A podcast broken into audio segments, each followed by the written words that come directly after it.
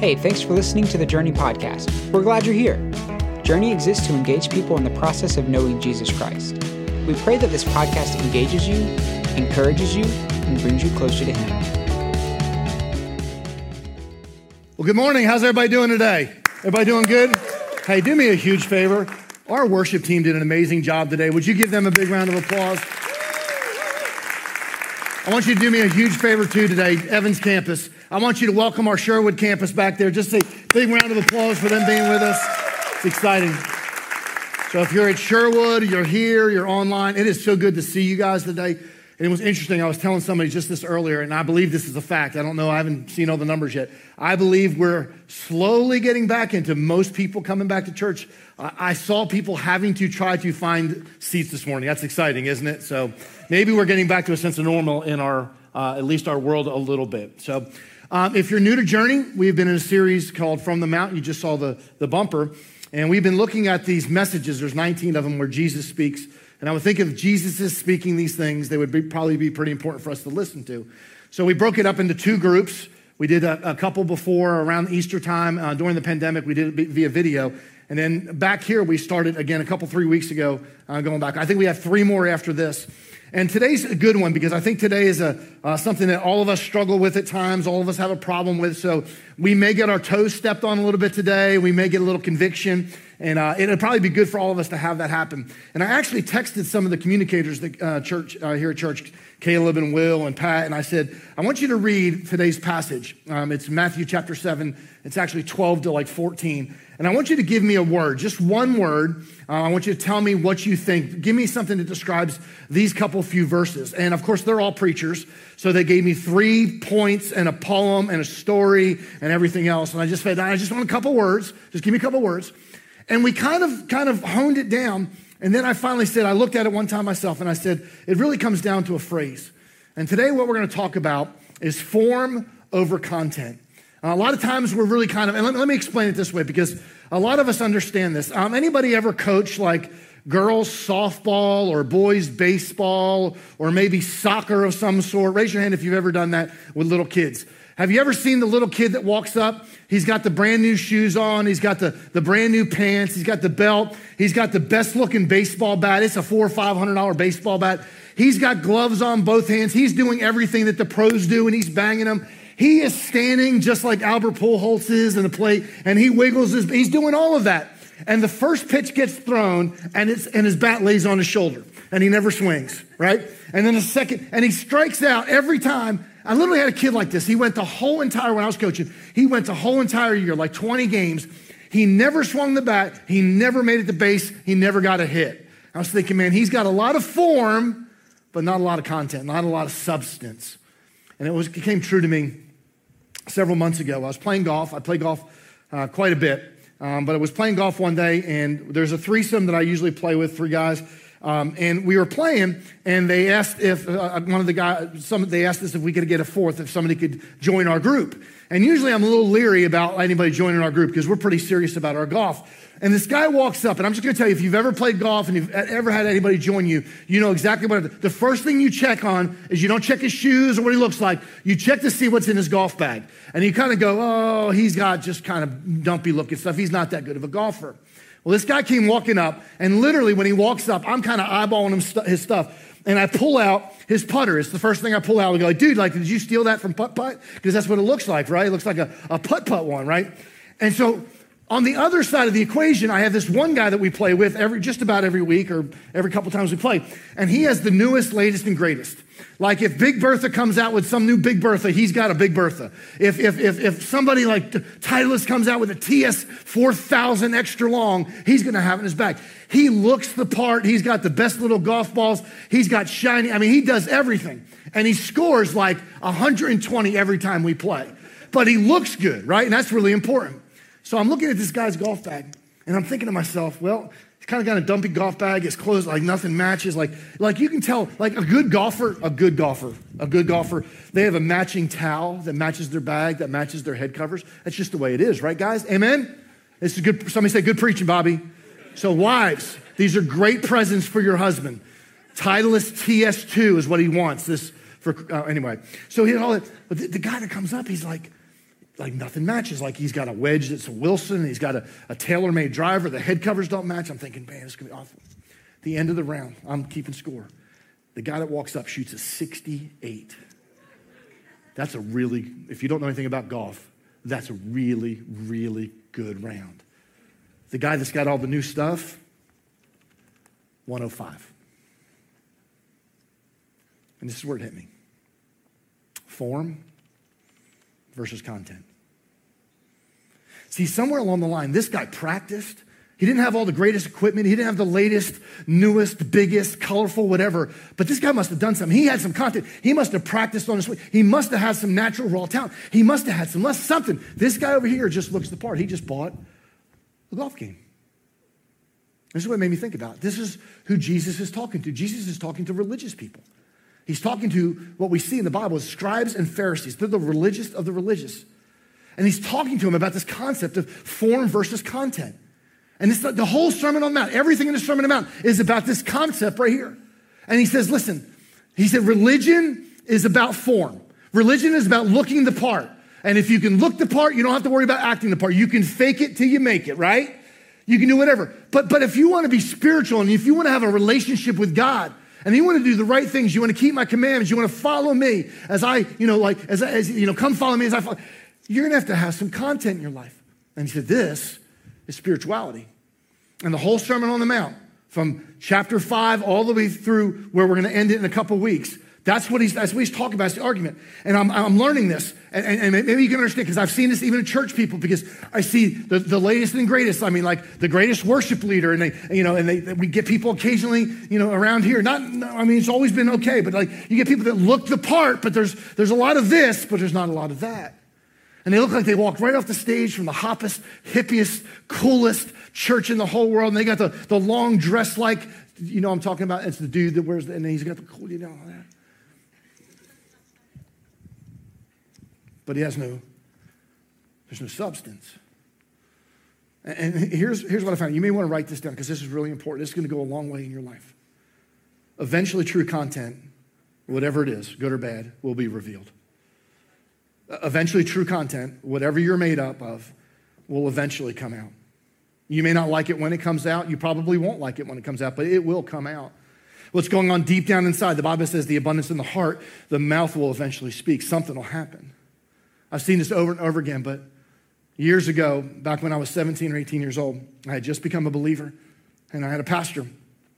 And he was like the, the epitome of that style of men. I'm like, he was, a, we, were, we went to kind of a, a charismatic church. And he looked the part, and you know, his family would drive the church in a nice car. His wife was beautiful. He had two kids. He had a dog. He had a nice house. He had everything that you would want. And I aspired. That's what I, when I grew up and I, I became a minister, that's what I wanted to look like. I mean, I remember times on Sunday mornings when there would be an altar call and the whole family would come down to the front and they would all hold hands and pray together. And I remember watching him during communion. He would literally give his family communion. And I was friends with his daughter. I remember one day I said to her, Sarah, I said, listen, here's the deal. When I grow up, I want my family to be just like, when I get married and I have kids, I want my family to be just like yours. You know what she told me? No, you don't. I was like, what do you mean? She goes, what you see is not really the reality. He said he yells at my mom all the time. He's physically abusive. I remember about a year and a half after we moved down here from New Jersey to help start another church plant, I remember getting a phone call one day that the family had self destructed and it come out that he was sexually molesting his kids. And I thought to myself, he had a lot of form, but apparently there was no content. Jesus doesn't care about form. He doesn't care about what we look like. He really doesn't even care what we say. What he cares about, we just sang the song.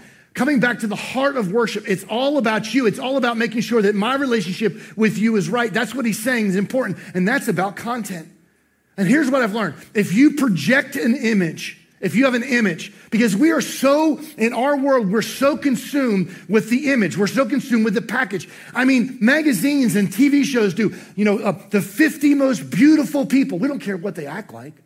We don't care about the contents of their lives. We don't care if they're cheating on their spouses. All we care about is what they look like. What are they wearing? What's the latest? What's the greatest? Eventually, what will happen, that image will self destruct. That package will break down and the truth will come out. I found it out in our own personal lives. If people live beyond their means, if they're living beyond their means, like the paycheck and the house they're living in, and the paycheck and the car they're driving, and the paycheck and the toys they have, if they're not lining up, eventually what will happen? The package will break down, won't it? And I've seen it in spiritual lives.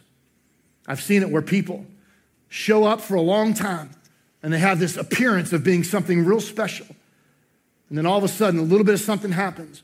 Maybe they're confronted on something that's going on in their life, and you realize they have no content at all. And Jesus has something to say about that today. In Matthew chapter 7, verse 13, this is what he says. And I believe this statement that I'm about to make so true. The greatest tragedy that we can ever experience in our life is perfecting the form, the package, and neglecting the content. I want to be a pastor of a church, a faith community that people are concerned about the content of their lives.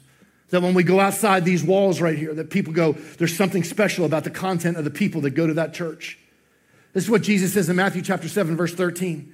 He says, Enter by the narrow gate, for the gate is wide and the way is easy that leads to destruction.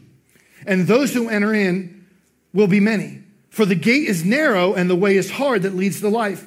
And those who find it are few.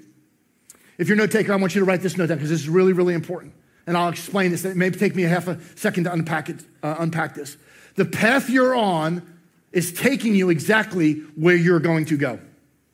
The path that you're on, whatever that path is, is going to take you exactly where you want to go. It's, it's the principle of the path that if you're on a path that's going this direction, you're not going to end up over there.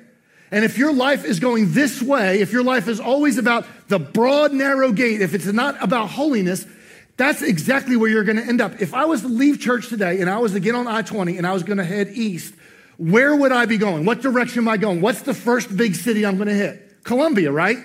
Now that's great if I'm wanting to go to Columbia. But if I'm wanting to go to Atlanta, there's an issue. And you know I'm finding out? So many people are trying to go to Atlanta but their life path is going to Columbia. It's going a whole nother direction. I have a friend of mine, I've shared this story before. He's battled alcohol addiction for about 30 years. And, and it's interesting, it's, it's really sad to be quite honest with you because there's these huge ebbs and flows where he goes two, three, four, five years without ever drinking. And then all of a sudden, it's binge time, and he'll go a year, and then he'll come back to CR or go back to a, a, a, you know an AA meeting or whatever the case may be. And I've shared this before, and this is the path. Now, you would think a person like that, the path would be going this direction. His occupation is a bartender. How difficult has to, it, has got to be almost impossible to be around that stuff all the time and not be. So, if you want your life to go the other direction, you have to get on a different path. That's content. But most people are just worried about the this, the, the, the look, the, the form. This is interesting, this passage. I'm going to read this again because there's two things I really, you can't get to Atlanta driving toward, toward, toward Columbia, and many, many people are on the wrong road, by the way, in their lives. But if you're not on the great path that takes you where you want to go, you know what you need to do? Get on a, different path. It's not that difficult. It's not rocket science. If you want to be something, go that direction. I love the way Craig Groeschel says. He says, everybody will end up somewhere, but not everybody will end up somewhere on purpose. Do you know we're all going to end up somewhere? At the end of our lives, 75, 85, whatever, however long, we're going to end up somewhere. Is that where you want to end up? Is that where you want to be? Is that the place that, is that, is that the place that God's calling you? And so when he says this, when, when Jesus is telling these scribes and Pharisees and he's preaching this message, remember the listeners he's talking to, but thousands of years later, these words still apply to us.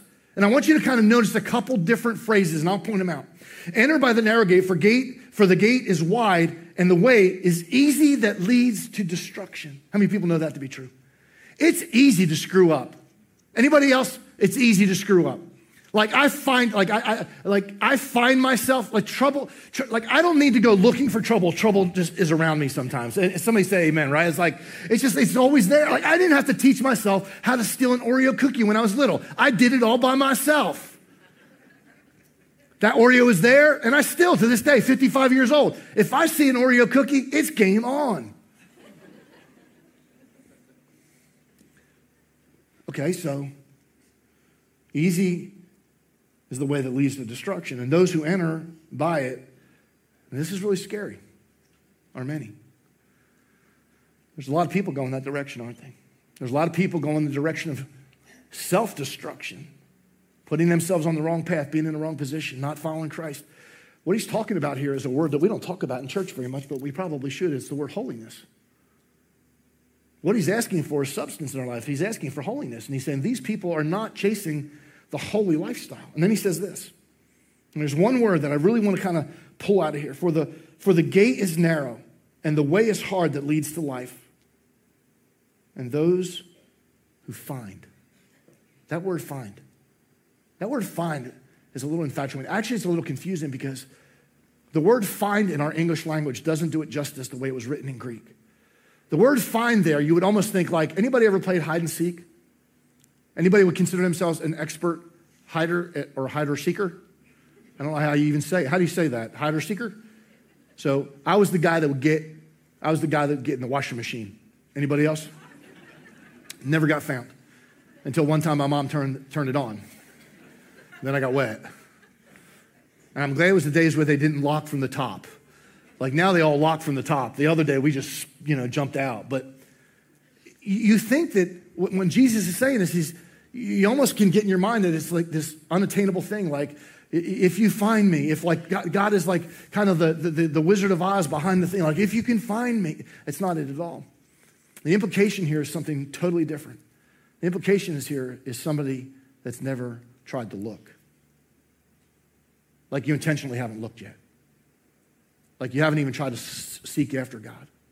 I remember years ago, um, and it's interesting just over the years how God's spoke through different ways. And I've had people say, you know, I can't see God. And anybody ever see God? Just, I mean, if you did, that's great. But I've, I've never seen God. I don't know what he looks like.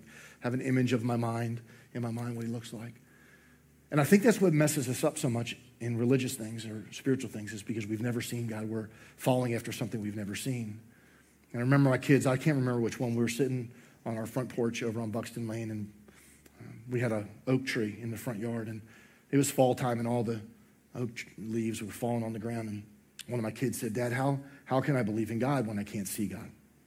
I'm like, oh man, really? Couldn't you ask me something else? Like, what's your favorite color, Dad? But uh, how, how can you believe in a God when you can't see him? And about that time, I saw the wind blow, and it blew all the leaves completely down the street. And I said, I there I don't remember what kid was. Did you see the wind? No. Did you believe the wind blew the leaves? Well, yeah, Dad, it's wind. But you didn't see it.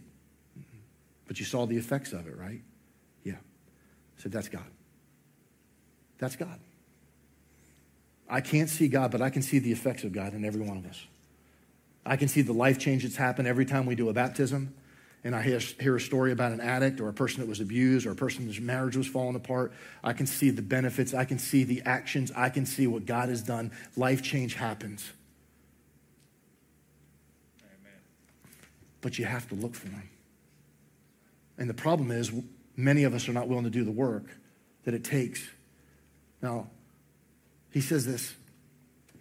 He says, find, search after, find it, look for it, chase after it. The narrow path requires more than just, and, and this is the tough thing. If you want to be real quite honest, it's harder to chase after God. It's, isn't it, like if you've been a believer any length of time, it, what, is it time to get up? and it scared me. I missed my alarm. Either that or life is over. Which one is it? Squirrel. How many people in this room know? You don't have to read that it's harder to chase after holiness than it is to chase after destruction. Caleb Meeks did a phenomenal job of explaining and breaking down this passage of scripture last week in Matthew chapter 7. And it rings true today because I want you to notice some of the same words. It says, Ask and it will be given to you, seek and you will find. Now, I don't know about you guys. I wish that every time I prayed the prayer, I got the answer the first time. But I can tell you that's it's not it's not that way in my life. And every time I ask, I don't get God to show up exactly when I snap my fingers. Sometimes it's days, sometimes it's months, sometimes it's years, sometimes it's literally 10 years, 15, 20 years. I shared a couple years ago with our church here. There's been a prayer that I have prayed every day for the last 30 years. Every day. And it's something I haven't seen God do. And it's in my life and I'm going to ask and I'm seeking, and I'm holding God's face. You know what I'm talking about? Like he said, I'm holding God's face. Come on, God, it's about time. But he says this. He says, Ask and it will be given to you, seek and you will knock and it will be open to you. For everyone, everyone who asks receives, and the one who seeks finds, and the one who knocks, it will be open. In Deuteronomy, in the Old Testament, it says this but, but from there you will seek the Lord your God, and you will, a promise, you will find him if you search after him with all your heart and with all your soul. That means I've got to be looking for him. See, this when he's talking about this passage is not a futile attempt at not finding God. He's not playing hide and seek with you. He is asking you to seek after him diligently. And when we do that, we'll find him. So here's that was the first thing. So whatever path you're on is going to take you right to the place you're going to go. The second thing is your content will determine what you become. There's a phrase that computer people use garbage in, garbage out. If we're putting all the junk in our lives, if we're just worried about what we look like and there's not a lot of content, you know what's going to happen? That stress, that problem, that, that, that issue, that trial, that tribulation is going to come and it's going to, it's going to take all this stuff and then we're going to be left with nothing. But when we have contents in our life, when we have good substance, when we have the right things in our lives, when all those things come, you know what happens? We stand the test of time. We stand against those things. So, what are those contents? What are the things that God wants to put in our lives? Well, I think Second Peter chapter 1, Peter lists seven things out, and he makes an incredible guarantee that if you add these things to your life, if you add these things to your faith that you already have, that you will be successful, you'll be effective, you'll be productive. Second Peter chapter 1, 5. See if you can pick these out. We're going to break these down a little bit. For this very reason, make every effort to add to your faith, add to what you already have, goodness and goodness knowledge, and knowledge self control, and self control perseverance, and perseverance godliness, and to godliness mutual affection, to mutual affection love. Watch this, verse 8. For if you possess these qualities in increasing measure, that means we're building. We're not, we're, we say it around here, life, it, we're all in process, right? Everybody has a next step. This is one of the places we get it from. You may not have these things right now, or you may have small tidbits. As a matter of fact, let's do this today. Test yourself. Give yourself a little quiz. We're going to look at these seven things about how we uh, can have them in our lives, what they look like, define them, and if we don't have, what can we do to get them there? Test yourself.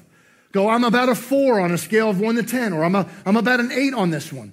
And then take the couple, maybe there's only one or two, take those and go, I really need to work on this one area. Because he says, for if you possess these qualities in increasing measure, they will keep you from being ineffective and unproductive in your knowledge of the Lord Jesus Christ. But whoever does not do them is nearsighted and blind. They have been cleansed from their past. He's saying, listen, he said, when we add these things, we have content. When we don't, we just have form. So the first one is this goodness. Goodness. What does goodness look like? What is goodness? Peter isn't talking about, now here's this, he's not talking about being content with just the outward appearance of good stuff. He's not saying, I just want you to be a good person. He says, I want you to have good intentions in your actions. Sincere. Mo- have you ever been around somebody that you really don't know their motivations? That they, they say nice things to you, they build you up, but you don't know if they're doing it to literally to manipulate you for something down the road? Maybe you've been in a relationship with, it, with that, and you now you know specifically when somebody starts to manipulate you, you go, whoa, whoa, whoa, whoa, whoa, you can't do that. That, that, that resembles something in my past. You can't handle that. When he's talking about here, the Greek word refers to excellence in operative or in a practical sense. In other words, it's about what we do. It's not just about what we say, it's about our actions. It's about how we handle our lives. When tr- troubles come, when trials come, how are we doing these things? Any, anybody ever been around somebody and they said this comment? Well, you know, Joe's a really good person. Tim is a really good person, right? He's a good person, right? How many people know Tim? Anybody know Tim in their church? Okay. Tim's a good person, isn't he? Right? I, I like Tim. Tim's a good guy. But I've heard people, not about Tim, but I've heard people go, hey, you know, Joe over there, he's a really good person. Really good person. I mean, you, you know about his drinking problem, though, right? And you know that he's beat his wife, right? Got four or five DUIs.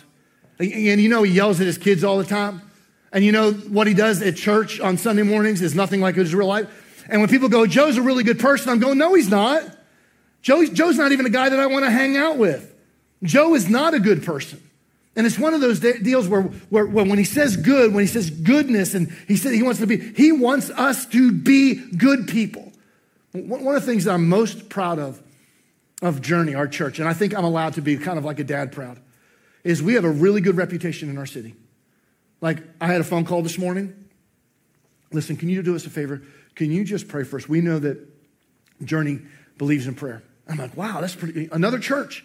We had, they, have a, they had a COVID case this morning that broke out, and they're going to have to cancel church, and they're just barely getting, they're just barely making it. And I said, listen, I'll call you tomorrow. We'll figure out, we'll help you out any way we can. You know why we have a good reputation? Because you have a good reputation in the city. It's not just, hey, Pat's a good guy or Jen's a good girl. It's they are really good people. Now, I want you to know something now because it's about actions. And I want you to understand if you're a guest at Journey, I'm going to make a statement right now. I need you to hear okay? We do not believe at Journey that we are saved by good works, okay? That we're saved by Jesus Christ and Jesus Christ alone. That's it. There's nothing, there's nothing that you can do that makes God get off the throne and go, You did a really good job, okay? But once we have faith, God expects something from us. One of my favorite passages, we read it a lot around here, is Ephesians chapter 2, verse 10. It says, For we are his workmanship, created in Christ Jesus for what? Good works. That's what, that's what Peter's writing about. He said, he said, add to your faith good works. That means you do something with your life, which God prepared, just as beforehand, that we should walk in them, that we should walk in these good works. People around us, we make Jesus famous by the good works that he's performing in us. Which leads to the next thing knowledge. And this is probably one of the most absolutely misunderstood because right away when you think of knowledge you think uh, you know like i'm going to get all this philosophical you know theory and knowledge in my mind. I'm going to know all the ins and outs of the bible. I'm going to be at every bible study that journey has and i'm going to go to every bible study that everybody else has because i want as much knowledge as i could possibly have. That's not what he's talking about here. As a matter of fact when you break down the greek word it's the words practical knowledge. You know i'm going to give it to you. It means you have spiritual common sense That means you know the difference between right and wrong. And when you have to make that decision, you make the right decision. It's practical knowledge. It's interesting to me. And I'm all for learning the deep things. And during my sabbatical, I took two, a couple college classes. I read a bunch of books from the 16th century that I just wanted to get as much knowledge as I, uh, I possibly could.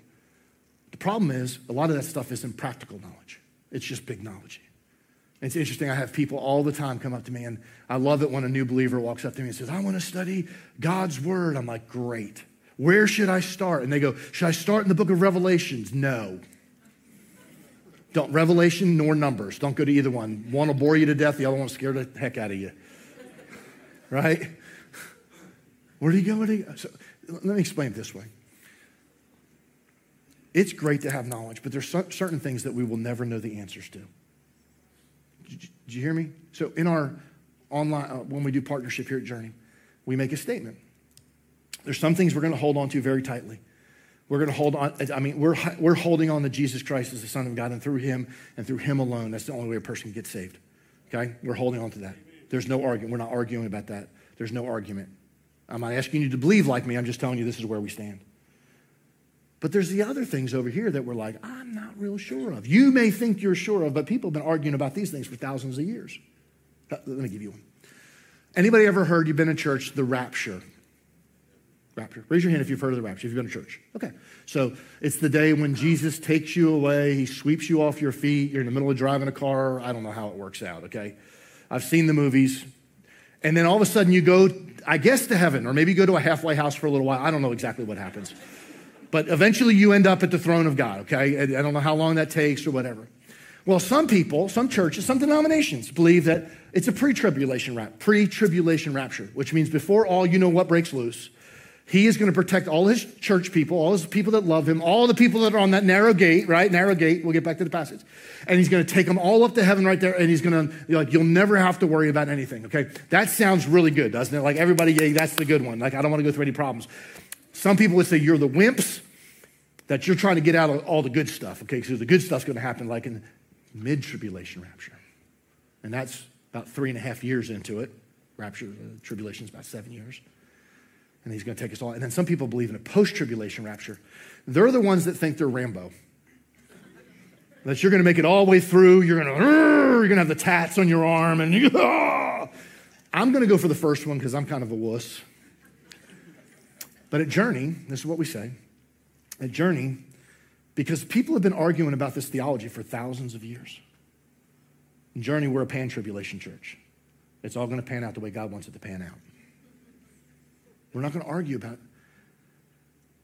it. God wants us to have practical knowledge. He wants us to have biblical knowledge. He wants us to have the stuff. He wants us to notice. He wants us to know, you know, like where the reptilians come from. I mean, he wants all that kind of stuff. But he wants us to be able to do it too. So a guy asked me last week, he said, Pastor Bobby, I want to start reading the Bible. Hey, I would encourage you. This, this is the way we get this one, okay? Read your Bible. Read it every day. Get on a plan where you spend uh, 15 or 20 minutes every morning reading the Bible. Pick a book. I'll give you a book. R- read the book of John. Read, read any of the epistles, 1 John, 2 John, 3 John. Read, read 1st and 2nd. Read something, okay? Don't go to Numbers. You'll fall asleep. Don't go to Revelation. You won't understand it.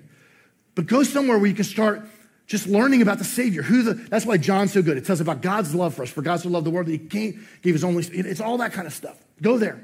But then the second thing, and I believe that if you're a follower of Jesus Christ, you should always be in a book. You should always be reading something.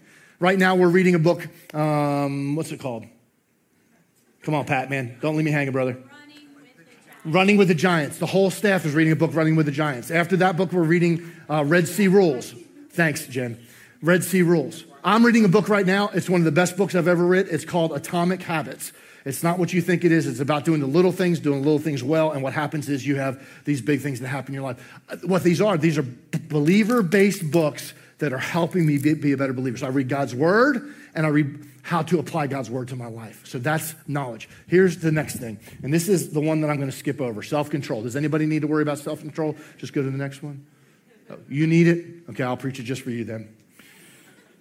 This is the ability for somebody to act on their own without outside influences. And let me just give you the way it's. It, so the Greek word literally means this to say the word no. We have a problem with that word, don't we? We don't like to be told no. So I'm going to give you a chance. If you're here online, if you're in Sherwood, if you're out in the atrium, on the count of three, we're all going to shout the word no so we can get it out of our mouths one time today. Okay, you all ready?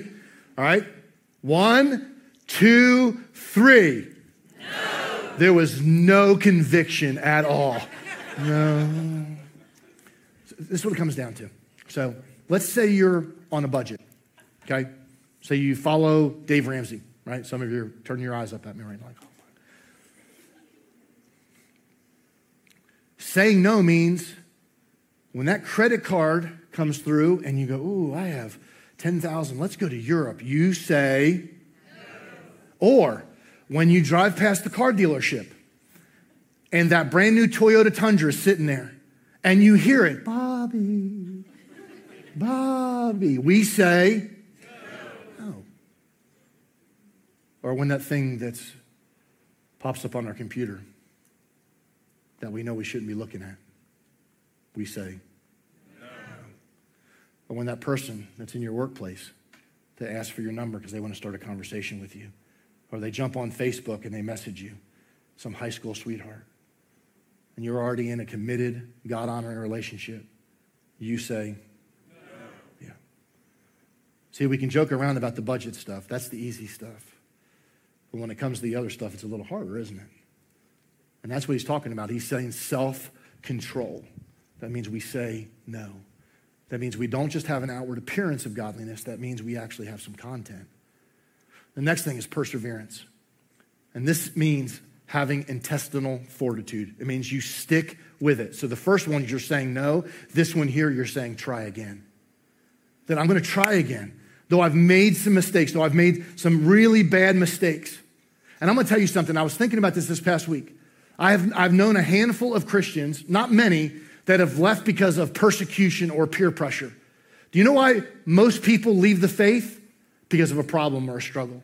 And they don't, they don't, they don't live through it. They don't walk through it. It's like that seed that's on the ground and the sun scorches the seed. It grows for a little bit and then all of a sudden that sun scorches it and it goes away.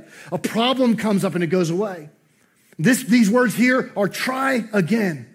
Okay, Pastor Bobby, you don't know, you, you don't know what I'm going through. Like, I, I, am working on trying not to yell at my kids. I'm working on my anger issue. And I failed even last night. You know what I got to tell you? Try again. The, the marriage, the marriage is struggling right now. The marriage is struggling. Like, we just can't get on the same page. And last night it was a blow up. On the way to church, we didn't even talk to each other. You know what I'd say to you? Persevere. Try again. Let, let me give you the biggest one.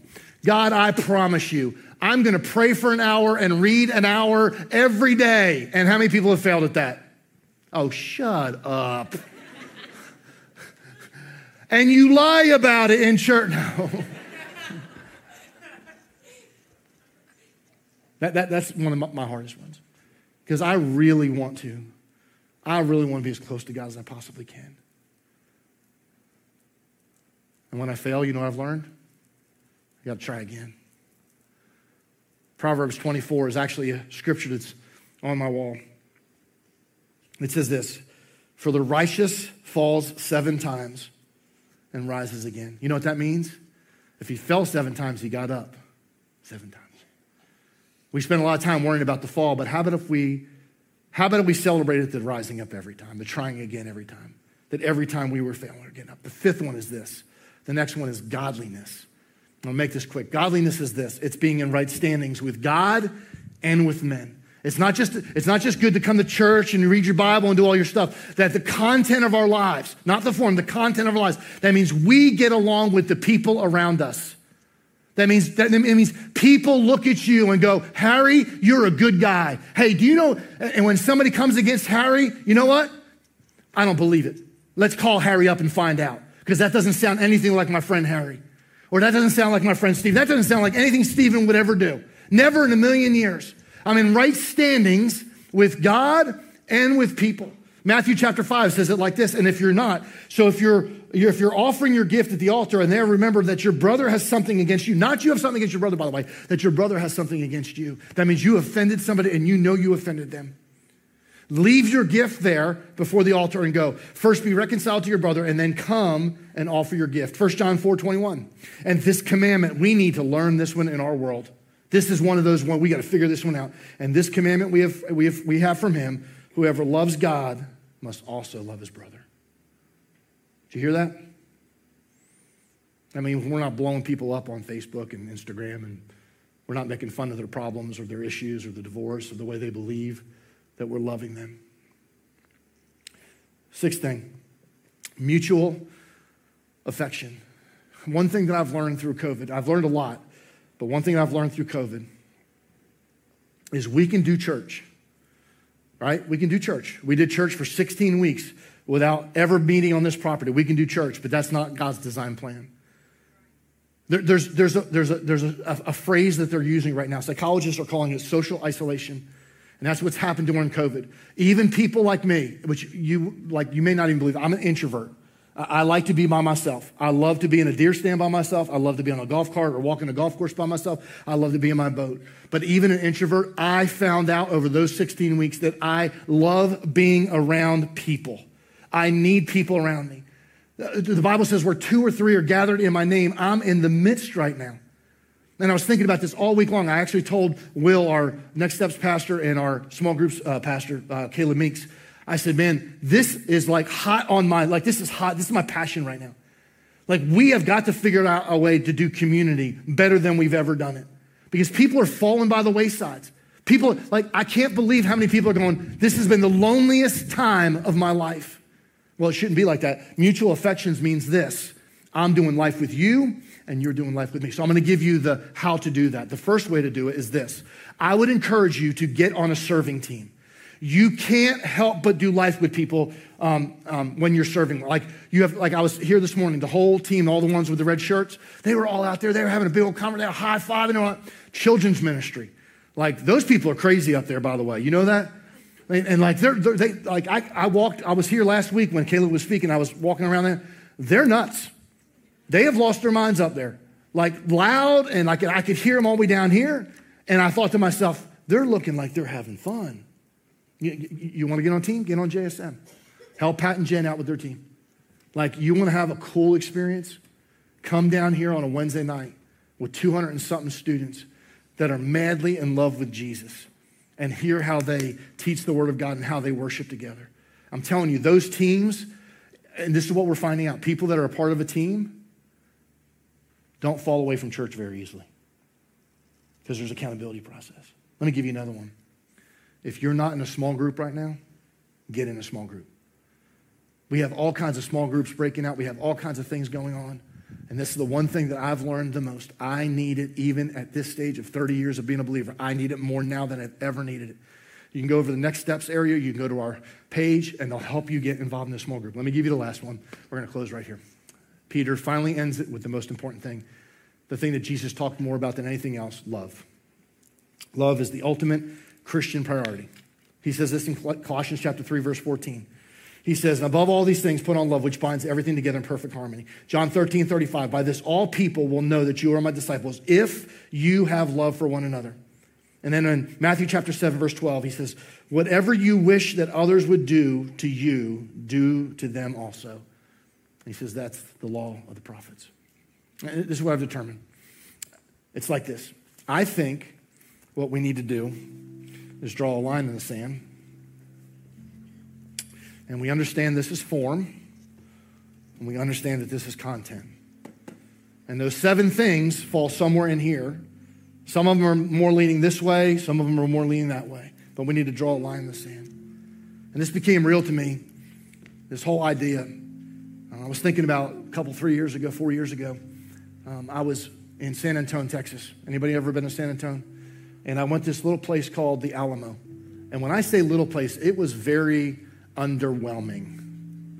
If you ever been there? It's just a small little, like, and I was like, this is the, remember the Alamo? This is where all this, you know, young guns and all that thing.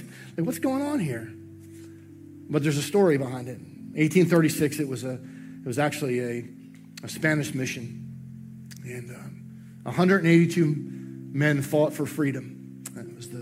It Texans against uh, the Mexican soldiers. There was 5,000. Think about that 182, 5,000 Mexican soldiers.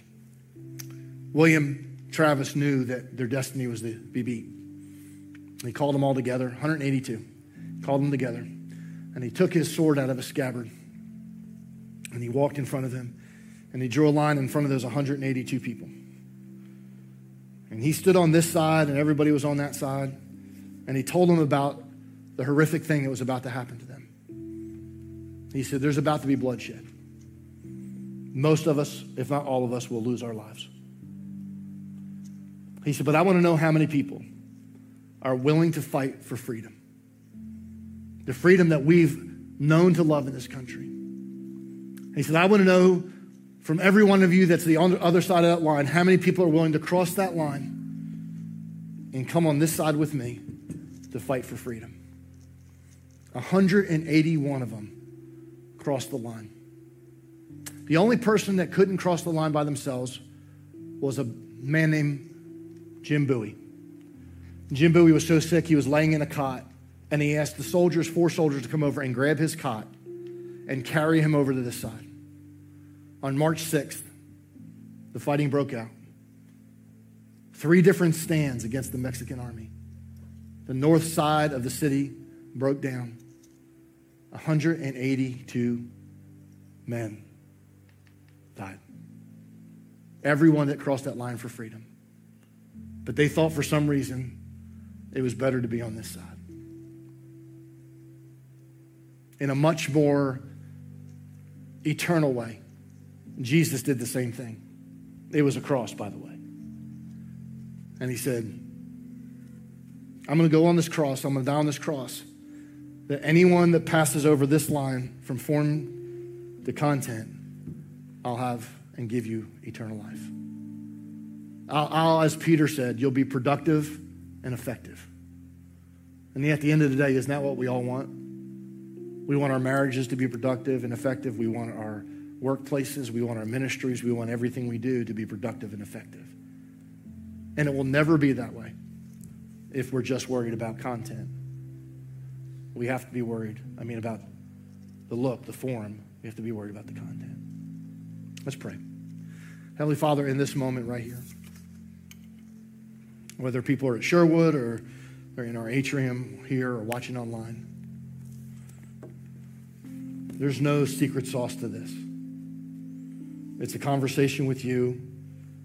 It's accepting that cross of Christ that you said that you'll give us life and life more abundantly in John 10 10. Your desire is not for us, your church, to just have form, it's to have content.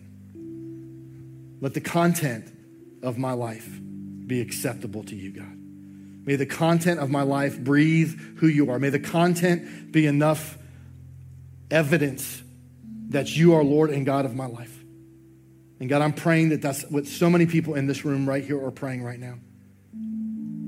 And regardless of where we're at, even if we're just creeping over the line today, God, we're creeping over the line to get to that place. There's a desire in a lot of us to have you fill our lives up. And so, in Jesus' name, I pray that you would continue to do that. You would move us, that you would give us our next steps, that you would, you would help us get from the place where you don't want us to be to the place you want us to be.